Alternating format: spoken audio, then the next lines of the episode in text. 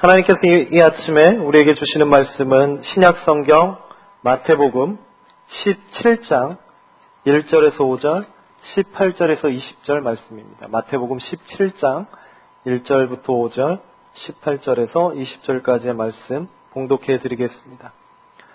역사에 예수께서 베드로와 야고보와 그 형제 요한을 데리시고 따로 높은 산에 올라가셨더니 그들 앞에서 변형되사 그 얼굴이 해같이 빛나며 옷이 빛과 같이 휘어졌더라. 그때 모세와 엘리야가 예수와 더불어 말하는 것이 그들에게 보이거늘 베드로가 예수께 여쭈어 이르되 주여 우리가 여기 있는 것이 좋사오니 만일 주께서 원하시면 내가 여기서 초막 셋을 짓되 하나는 주님을 위하여 하나는 모세를 위하여 하나는 엘리야를 위하여 하리이다.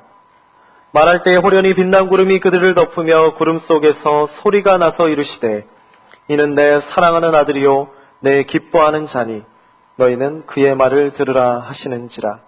18절 이어서 읽겠습니다. 이에 예수께서 꾸짖으시니 귀신이 나가고 아이가 그때부터 나으니라.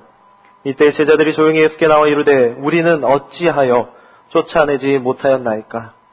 이르시되 너희 믿음이 작은 까닭이니라. 진실로 너희에게 이르노니 만일 너희에게 믿음이 겨자씨 한 알만큼만 있어도 이 산을 명하여 여기서 저기로 옮겨지라 하면 옮겨질 것이요 또 너희가 못할 것이 없으리라. 아멘. 하나님께서 이 말씀을 통해 오늘 이 아침 우리에게 은혜 주시기를 소원합니다.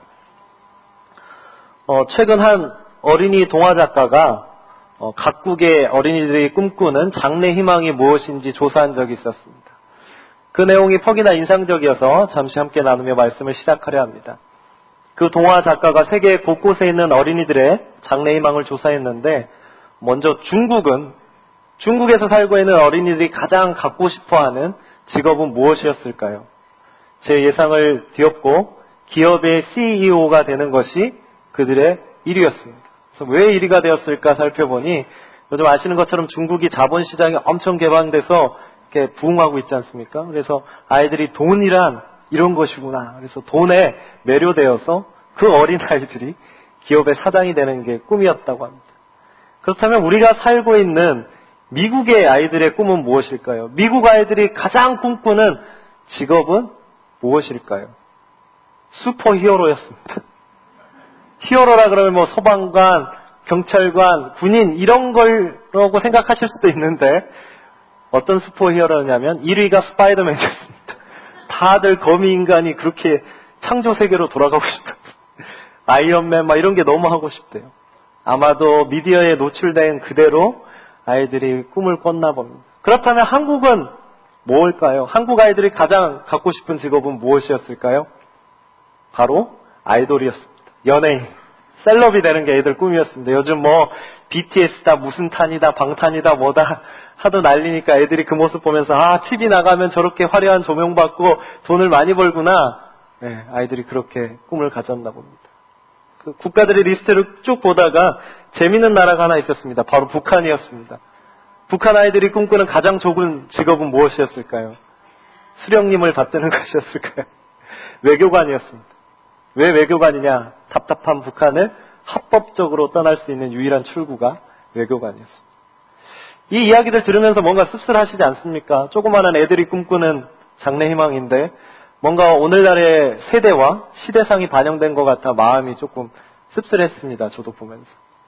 그런데 아이들이 꿈을 갖는 것, 뭔가 미래를 위해 열심히 살겠다고 다짐하는 것, 직업들을 찾는 것은 비단 2009년 우리가 살고 있는 이 시대뿐만이 아니라 오늘 우리가 함께 읽었던 이 마태복음 17장에도 동일하게 드러납니다.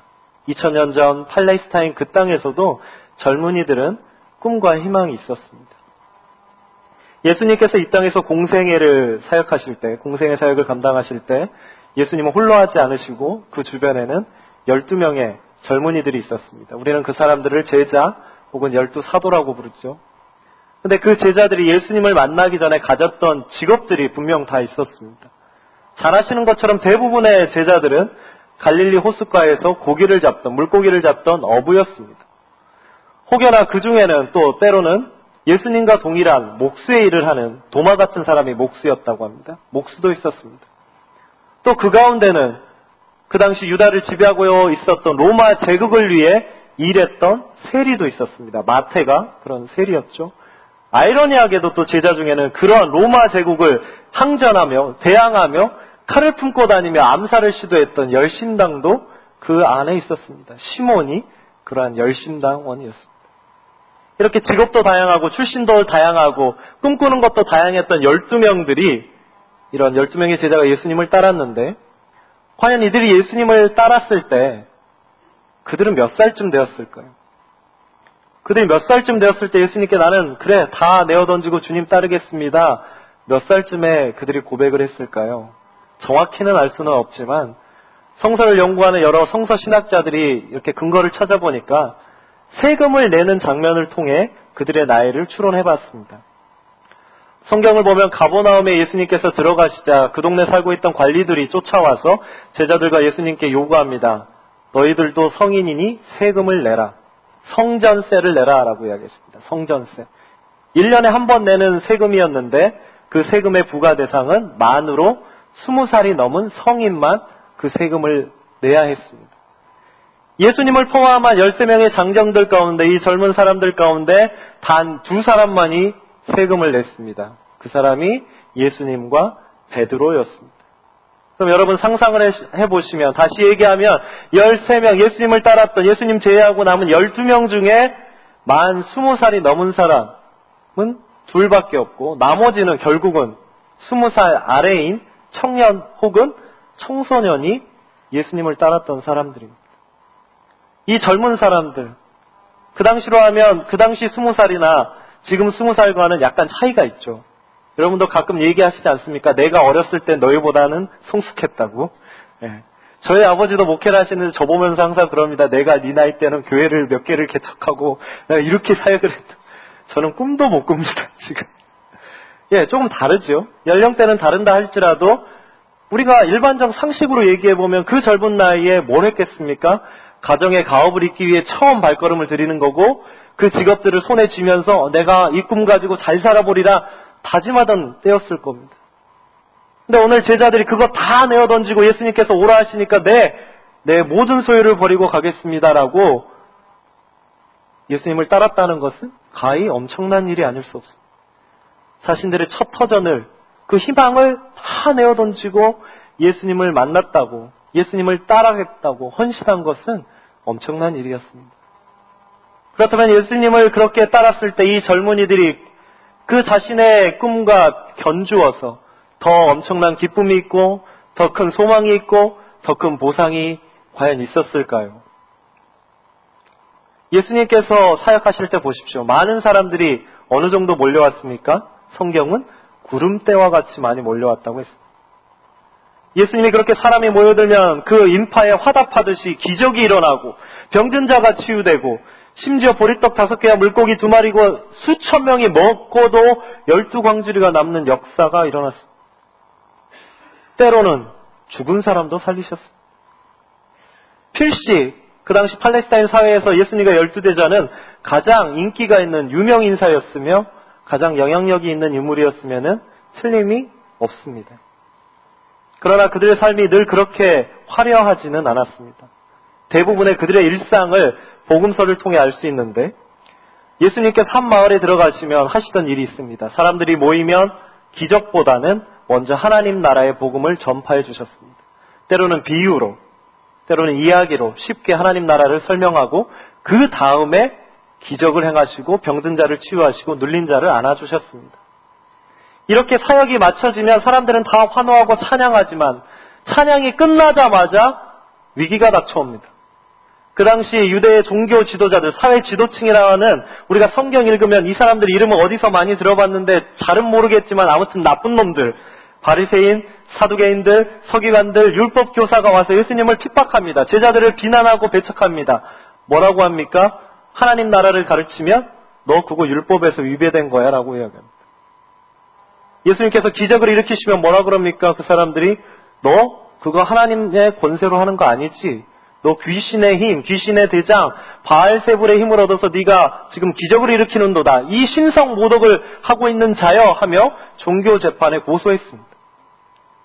고소한 것으로 그치지 않고 마을에서 쫓아내기도 하고 돌을 던지기도 하며 심지어 마가복음에 보면 예수님을 절벽에서 떨어뜨려서 죽이려까지 했습니다. 이 꿈을 던지고 따랐던 예수님의 제자들의 일상은 매일매일이 천국과 지옥을 하루 종일 오가는 롤러코스터와 같은 인생이었습니다. 때로는 비난을 감수해야 했고, 때로는 이유도 모른 채 폭풍이 일어치는 한 바다 한가운데 내어 던져져서 죽음의 문턱까지 갔습니다. 너무나 배가 고픈데 먹을 것이 없어서 들에 지나가다가 벼이삭을 비벼가지고 먹었던 것이 그들의 인생이었습니다. 그 젊은이들의 삶이었습니다. 그때마다 예수님은 그들에게 물질적 보상을 주셨습니까? 아니면 뭔가 위로를 해주셨습니까? 아니면 뭔가 희망을 보여주셨습니까? 예수님 이렇게 답했습니다. 오늘 너희의 수고는 절대 잊혀지지 않는다. 모두가 다 저 하늘나라의 상급으로 쌓일 것이다. 성경에서 나오니까 좀 멋있는 말이지 쉽게 말하면 이렇습니다. 너희 수고와 고생 내가 다 알아. 근데 지금 월급 못 줘. 지금 눈에는 보이지 않지만 니들 상상해봐라. 니가 니들이 하는 일이 지금 하늘나라의 reward point로 칭칭칭칭칭칭 이 순간에도 다 쌓이고 있어. 이러한 예수님의 행태를 전문 용어로 우리는 갑질이라 합니다. 예수님 지금 갑질하고 계신 거예요. 제자들한테. 그런데 이러한 갑질이 한 번으로 그치지 않고 적게는 2년, 길게는 3년 동안 예수님께서 제자들을 이렇게 트레이닝 시키셨습니다. 지금 만약 예수님께서 사역하신다면 분명 고발되셨을 겁니다. 그런 열두 제자들, 이 3년 동안 고생을 할 정말 언제 끝인가 고민하는 그 무렵, 3년이 다 채워지던 가던 그 시기에 오늘 마태복음 17장 우리가 읽었던 이 사건이 일어납니다. 예수님께서 베드로와 야구보와 요한을 데리고 높은 산으로 올라가셨습니다. 높은 산. 여러분, 높은 산, 예나 지금이나 높은 곳은 뭔가 신령해 보입니다. 특히 높은 산은 뭔가 웅장해 보이고 그 위험에 우리가 몸둘 바를 모르겠습니다. 세계에서 가장 높은 산이 있는 곳이 네팔의 히말라야죠. 히말라야 주변에 살고 있는 사람들의 종교는 힌두교입니다. 그 힌두교도들이 히말라야 산을 뭐라고 부르냐면 신들이 머무는 자리라고 얘기했습니다. 신들이 머무는 자리. 그런데 힌두교만 그렇게 이야기하는 것이 아니라 우리가 갖고 있는 구약 성경만 봐도 구약 시대 여호와 하나님의 역사는 다 산에서 거의 일어났습니다. 보시면 아브라함이 이삭을 바친 곳이 어디입니까? 모리아 산이었습니다. 모세가 십계명을 받은 산이 어디였습니까? 신의 산이었습니다. 바알과 아세라 선지사를 대적해서 엘리야가 불의 기적, 하늘에서 떨어지는 불을 맛보게 해준 그 역사가 일어난 것이 어디입니까? 갈멜산이었습니다. 심지어 이스라엘이 하나님을 만난다고 지은 예루살렘 성전은 시온산 언덕 위에 세워졌습니다. 요새 제가 자꾸 제 이름이 산이라고 산 얘기만 자꾸 하는 것 같은데, 네. 그 높은 곳에서 뭔가 주님을 만나려고 애를 썼습니다. 그런데 그들의 상식에도 높은 곳은 뭔가 신령한데 그 높은 곳에서 오늘 예수님이 변화하셨습니다. 그 변화가 얼마나 눈에 보기에 대단했는지 말씀이 이렇게 묘사합니다. 2절에서 그 얼굴이 해같이 빛나며 옷이 빛과 같이 휘어졌더라. 사람이 눈에 보이는 것에 가장 현혹되는데 눈이 빛날 정도로 예수님이 빛날 정도로 변화하셨습니다. 근데 여기서 그치지 않고 하늘에서 음성이 들립니다. 이는 내 사랑하는 아들이요 내 기뻐하는 자니 너희는 그의 말을 들으라 하시는지라. 제자들이 마주한 예수님의 모습은 지난 3년 동안의 모습이 아니었습니다. 아, 이분이 정말 하나님의 아들이구나. 말로만 듣던 하나님의 그 정체가 밝혀지는 순간이었습니다. 옷도 빛나고 하나님의 음성도 들리고 심지어 거기에 어떤 일이 일어나느냐 유대 역사에서 최고의 지도자로 치는 사람이 모세입니다. 최고의 선지자로 여기는 사람이 엘리야입니다. 그런데 두 이 피겨가 나타나서 예수님을 수정 두니까 아 공증이 된 거예요. 필시 우리가 따랐던 선생 예수는 하나님의 아들이 맞구나 메시아구나 증명되는 순간이었습니다. 그 순간이 얼마나 감격스러웠겠습니까? 3년 동안 미래도 모른 채 앞길도 모른 채 그저 고생고생하다 여기 왔더니 아 맞구나 확인되는 순간이었습니다. 우리의 사역이 옳은 거구나 그러면서 얼마나 감격스러웠는지 베드로가 이렇게 고백합니다. 주여 주여 우리가 여기 있는 것이 좋사오니라고 이야기합니다. 우리가 읽는 성경에는 조사온이라는 단어로 표현되어 있는데 원래 헬라어 성경을 보면 이렇게 표현되어 있습니다. 주님, 우리가 여기 있는 것이 바람직한 일이오니 라고 되어 있습니다. 바람직한 일. 우리가 그 빛난 영광의 옷을 입은 그 하나님의 아들 앞에서 이렇게 빛난 영광을 보며 있는 것이 바람직한 일입니다. 그러니 여기에 초막을 짓고 우리 평생토록 여기서 하나님 나라, 하나님의 임재 경험하며 삽시다. 라고 고백했던 겁니다. 그런데 그 고백이 끝나기가 무섭게 예수님이 이 세 제자를 데리고 속히 내려가자 산 아래로 내려가십니다. 그런 그 제자들 앞에 눈앞에 보인 것이 무엇입니까? 하늘에 보던 영광이 그대로 땅 아래 있습니까? 아니었습니다. 하늘에서 보던 그 빛난 영광 하나도 없고 하나님의 은성은 온데간데도 없고 그들이 마주한 것은 병자 하나 놓고 치유하지 못하고 있는 남은 아홉 명의 제자들의 모습이었습니다. 그들이 늘 일상을 살아왔던 모습, 그들이 늘 사역했던 모습, 그들이 늘 경험했던 그 패배감 여전히 변하지 않고 그곳에 있었습니다. 그런 그들을 향해 예수님 뭐라 하십니까? 갑자기 난데없이 혼을 내십니다. 오늘 말씀 보면 17절에 이렇게 이야기하십니다. 믿음이 없고 폐역한 세대여 내가 얼마나 너희와 함께 있으며 얼마나 너희에게 참으리오라고 갑자기 화를 내십니다. 여기서 그치지 않으시고 우리가 잘 아는 한 구절을 더 말씀하십니다.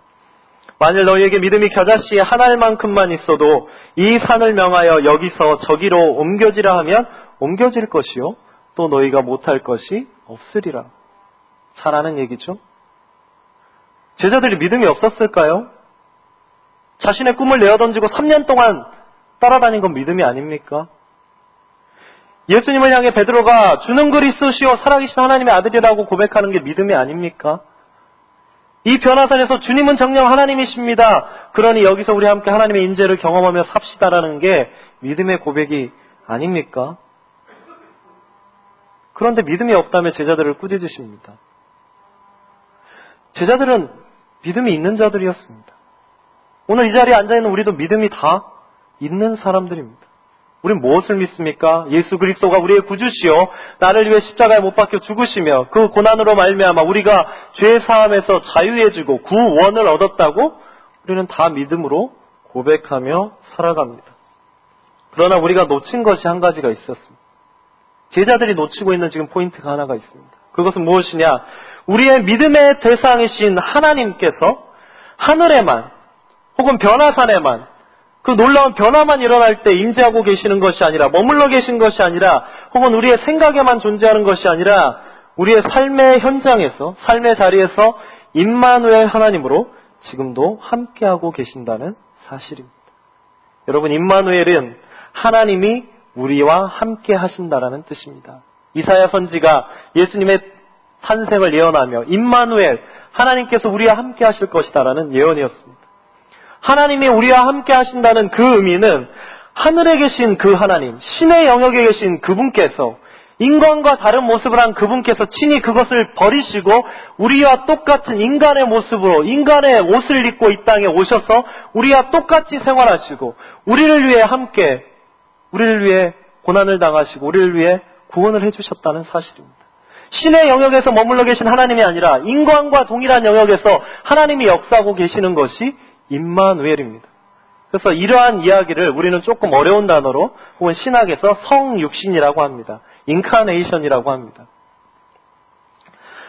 제자들이 망각했던 것, 제자들이 오늘 믿음 없다고 소리를 들었던 이유는 그 하나님의 역사가 변화산에서만 제한되는 것이 아니라 그들이 갈등하고 있고 그들이 늘 마주했던 현실 가운데도 하나님은 변하지 않고 늘 계셨다는 이야기입니다. 그런데 그것을 잊은 채 제자들이 씨름을 했던 거죠. 왜 우리는 안 되냐? 왜 우리는 못하고 있느냐? 그래서 이제 마이클 프로스트라는 신학자는 성육신적 교회라는 책에서 오늘날 그리스도인들을 향해 이렇게 이야기했습니다. 믿음은 우리의 삶 가운데 성육신하신 그리스도를 삶을 통해 경험할 때 믿음이 이루어진다. 하나님의 성육신의 은혜를 삶을 통해 경험할 때 이루어진다라고 이야기해 줬습니다. 언제부턴가 우리가 믿음이라고 하면, 우리가 신앙이라고 누군가가 질문하면, 혹은 우리가 잘 알고 있는 단어들, 믿음, 거룩, 구원, 속죄, 칭의, 이러한 단어들이 우리에게 어떻게 다가옵니까? 머릿속에 있는 것 같습니다. 머릿속에서 뭔가 상상으로 이해를 해야 될 것 같습니다. 구체화되지 않는데 뭔가 잡히들 잡히들 잡히지 않는 이야기가 머릿속에 있는 것 같아서 이것을 잘 해석하는 것 혹은 이것을 뭔가 감정으로 느껴보는 것을 은혜라고 생각하고 혹은 신앙이라고 생각할 때가 있습니다. 우리의 신앙을 자꾸 이성화하려는 경향이 있습니다. 이 땅에 철학이 생긴 이래로, 철학이라는 게 이 땅에 발달된 이래로, 특별히 서양 철학, 그리스에서 플라톤이라는 사람이 이런 얘기를 했습니다. 우리가 추구해야 될 세상이 있는데 그것은 이 땅이 아니라 이데아다. 보이지 않는 선, 보이지 않는 것이 진리고 이 땅에 보이는 것은 뭔가 저급하고 변화가 필요한 것이다. 라고 이야기했습니다. 세상을 딱 나눴죠. 보이지 않는 세계는 선한 것, 보이는 지금 우리의 세계는 뭔가 이상한 것. 이러한 이분법이 나쁜 것은 아니었습니다. 이러한 이상향이 있기 때문에 도덕이 발달하고 윤리가 발달하고 삶의 가치를 철학적으로 이야기할 수 있었습니다. 그런데 이러한 철학적 담론들이 신학에 엄청나게 영향을 미쳤습니다. 특별히 중세 철학에 영향을 중세 신학에 영향을 미치는 바람에 신학자들은 늘 고민했습니다. 믿음이 뭘까? 체득하기보다 자꾸 머리로 이야기합니다. 아, 그러면 우리가 이 속세를 떠나야겠다. 이 세상을 떠나야겠다. 그래서 어디로 갑니까? 깊은 산 속으로 갑니다. 깊은 깊은 산 속으로 가서 수도원을 짓고 거기서 자기들끼리 신앙생활합니다. 그렇게 신앙생활 하다 보니까 뭔가 하나님은 더욱더 알아가고 뭔가 이렇게 경건한 삶은 느는 것 같지만 삶하고 완전히 분리돼 버린 거예요. 이분법적인 삶이 되어버렸습니다.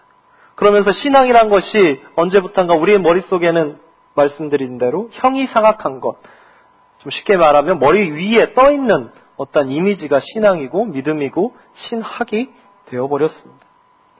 그러나 오늘 우리가 이 변화산의 사건, 제자들의 모습을 통해 얻어지는 진리는 우리의 믿음은 상상 속에서만 이루어지는 것도 아니고 혹은 감정을 통해서만 이루어지는 것도 아니고 예수 그리스도의 은혜는 지성으로만 느껴지는 것이 아니라 지금 이 자리에 역사하고 계시는 그리고 여러분 삶에 역사하고 계시는 하나님의 은혜를 그 자리에서 체험하는 것이 바로 믿음인 것입니다.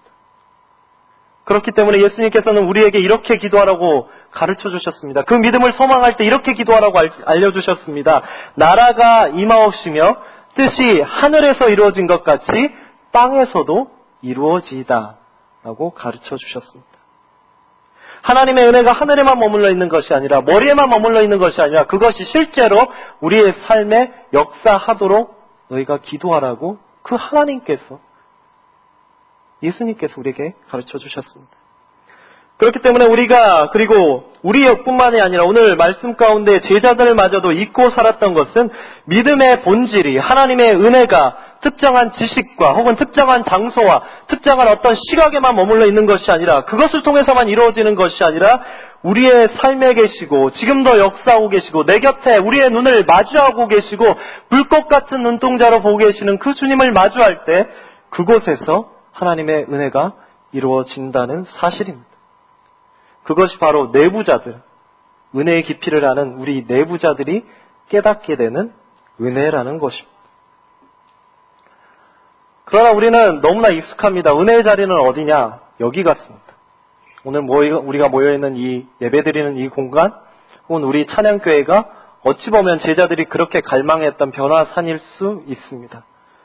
지금 이 자리가 어찌 보면 인격적으로 주님을 만나는 자리입니다. 아무리 삶이 힘들어도 그래도 여기 오면 조금이나마 마음의 위로와 평안이 있기 때문입니다. 또 여기 오면 세상과 다른 믿음의 선배들 우리를 사랑으로 끌어안아주고 신앙의 지도를 해줍니다.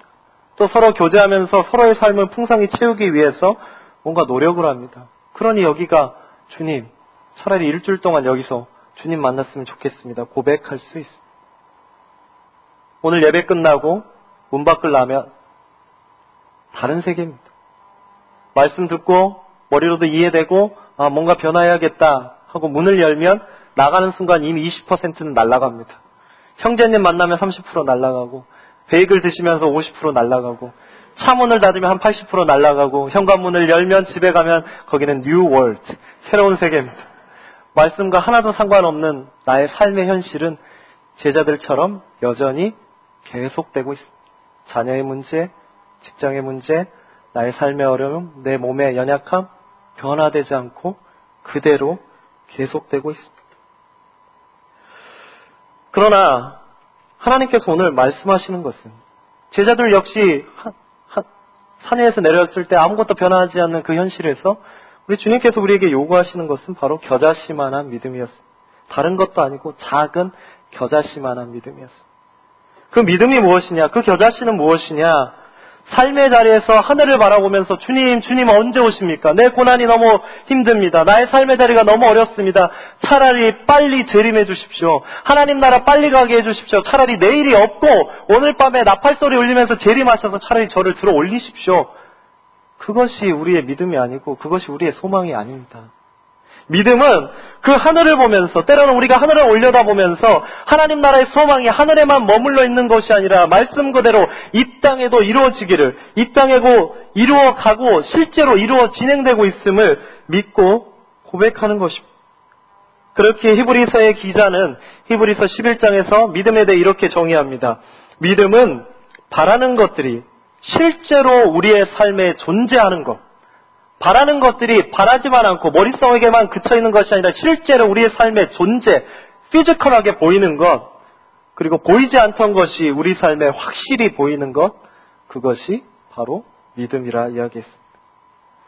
우리의, 그렇기 때문에 우리의 삶 속에 믿음의 여정은, 그런 겨자씨만한 믿음의 여정은, 하나님의 임마누엘의 역사는 지금 이 순간에도 계속되고 있는 겁니다. 여러분께서 집에서 설거지할 때, 혹은 애들 말 안 듣는데 애들 양육하는데 지쳤을 때, 혹은 직장의 문제로, 사업의 문제로 고민하며 있을 때, 혹은 내가 뭔가 학업에 열중해 있을 때, 주님 이것이 나와 무슨 상관이 나니까 라고 이야기하는 그 제자들의 대답이 아니라 그 자리에도 분명 하나님은 지금도 역사하고 계신다는 것입니다. 하늘이 아니라 여러분이 씨름하는 지금 그 순간에도 하나님은 여러분의 눈과 눈을 마주하며 함께 역사하고 있다는 사실입니다.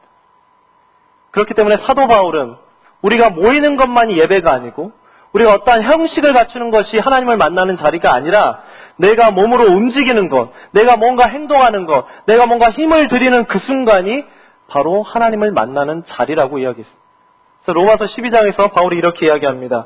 그러므로 형제들아, 내가 하나님의 모든 자비하심으로 너희를 권하노니 너희 몸을 너희 몸을 하나님이 기뻐하시는 거룩한 산 제물로 드리라. 이는 너희가 드릴 영적 예배니라. 우리가 움직이는 것이 예배라는 겁니다. 우리의 몸이 성전이라는 겁니다. 내가 애를 돌보는 그 순간도, 설거지하는 그 순간도, 내가 현실과 씨름하는 그 순간이 예배의 자리라는 겁니다. 그것이 바로 하나님이 역사하고 계시는 삶의 예배라고 오늘 바울은 이야기해주고 있습니다. 제가 한국에 있을 때 유학 나오기 전에 전 대부분의 사역을 청년들과 함께 보냈는데 청년, 청년 사역하면서 재밌는 일이 많았습니다. 그런데 그 재밌는 일 가운데 한 가지를 함께 나누려 하는데 한 청년이 신앙생활 상담을 해달라면서 저를 찾아왔습니다. 그 청년의 장래 희망은 아이돌도 아니었고요. 스파이더맨도 아니었고 아인스타인 같은 천체 물리학자가 되는 것이 꿈이었습니다. 그래서 그 청년은 그 꿈에 맞게 하나님의 나라를 연구하고 싶어서 천국을 다른 개념으로 이제 보면서 우주를 연구하고 싶어가지고 열심히 공부해서 카이스트를 갔습니다. 좋은 학교죠, 한국에서. 카이스트를 가서 천체 물리학과를 딱 가서 이제 공부를 시작하자마자 일주일이 지나서 저한테 전화해서 목사님 힘들어 죽겠어요. 저 좀 만나주세요. 갔습니다. 갔더니 이 친구가 내뜸 하는 얘기가 목사님 천체 물리학 원어원 책을 여는 순간부터 하나님은 그곳에 존재하지 않아요. 천체 물리학을 공부하는 학도는 신의 존재를 부정해야 된대요. 신이 우주를 신이 우주의 팽창과 빅뱅을 만들었다 그러면 교수들이고 친구들이고 다 너 뭐냐고 손가락질하면서 비웃어요. 저 어떻게 해야 될까요?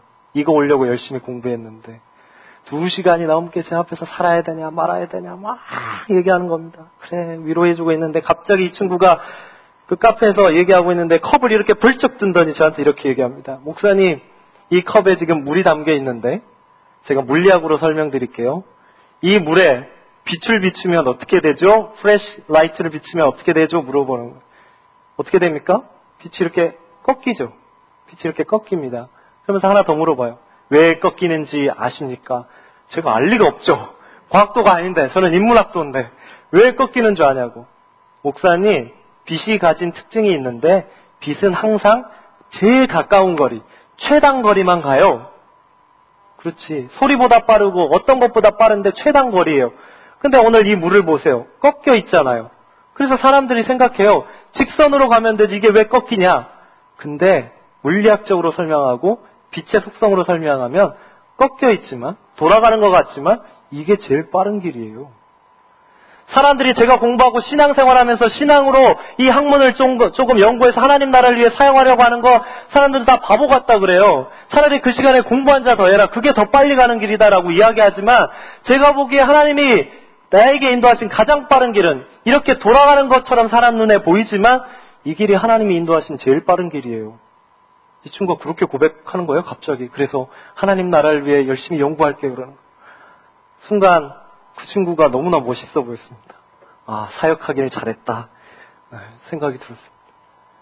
여러분, 이 친구만 그 현실을 삶 속에서 경험하는 것 뿐만이 아니라 하나님의 나라를 적용하려고 애쓰는 것 뿐만이 아니라 우리도 그렇게 살아가고 있습니다. 오늘 여러분 이에 예배 마치고 문을 나가시면 우리를 기다리는 것은 하나, 하나님 나라가 아니라 그 멋진 변화산이 아니라 그저 우리 일상입니다. 하나도 변한 것이 없는 삶의 연속입니다.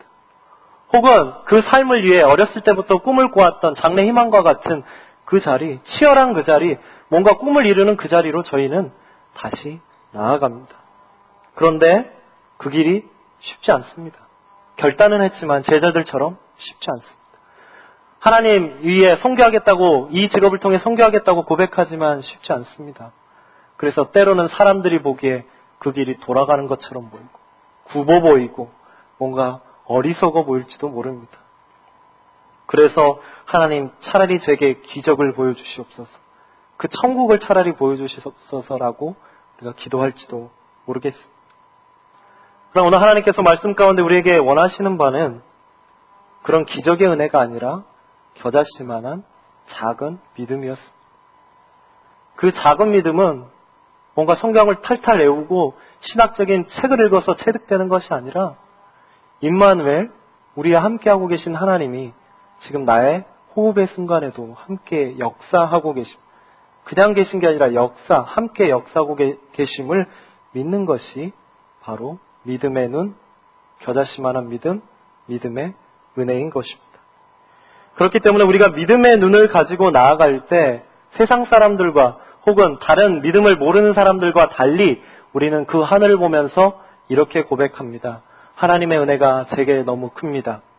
그 은혜가 하늘에만 머물러 있는 것이 아니라 지금 나의 삶의 자리에서도 지금도 역사하고 계시고 그래서 우리의 인생은 하늘을 보며 하늘을 소망하는 사람들이 아니라 하늘 보며, 하늘을 보며 지금 나의 현실, 이 땅을 소망하는 사람이 될 수 있는 것입니다. 한 주간 동안 여러분이 변함없는 인생, 그 루틴 속에서 살아갈 때, 그 치열함 속에서 다시 한번 몸부림치실 때, 여러분과 함께 위로하고 계시고, 역사하고 계시는, 우리에게 작은 믿음으로 그것을 믿음의 눈으로 보라고 이야기하시며, 우리를 축복하고 계시는 그 하나님의 은혜가 저와 여러분 모두에게 가득하시기를 간절히 소원드립니다. 말씀 생각하시며 기도하겠습니다.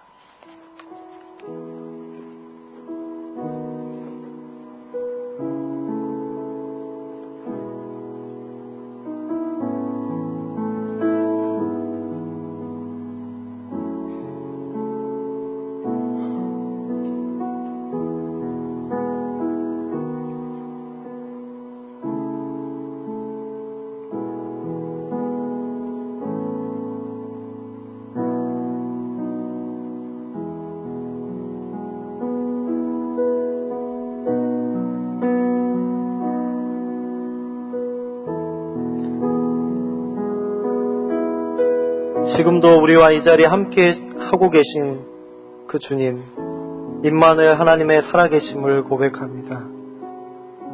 우리의 삶의 자리마다, 나의 삶의 자리마다, 나의 현실마다, 지금도 불꽃 같은 눈동자로 역사하고 계시는 주님의 은혜를 기억하며 이 땅에서 그 믿음을 붙잡고 누리는 그 은혜의 풍성함을 누리는 우리 모두가 되게 하여 주시옵소서. 예수 그리스도의 이름으로 기도드립니다. 함께 일어나시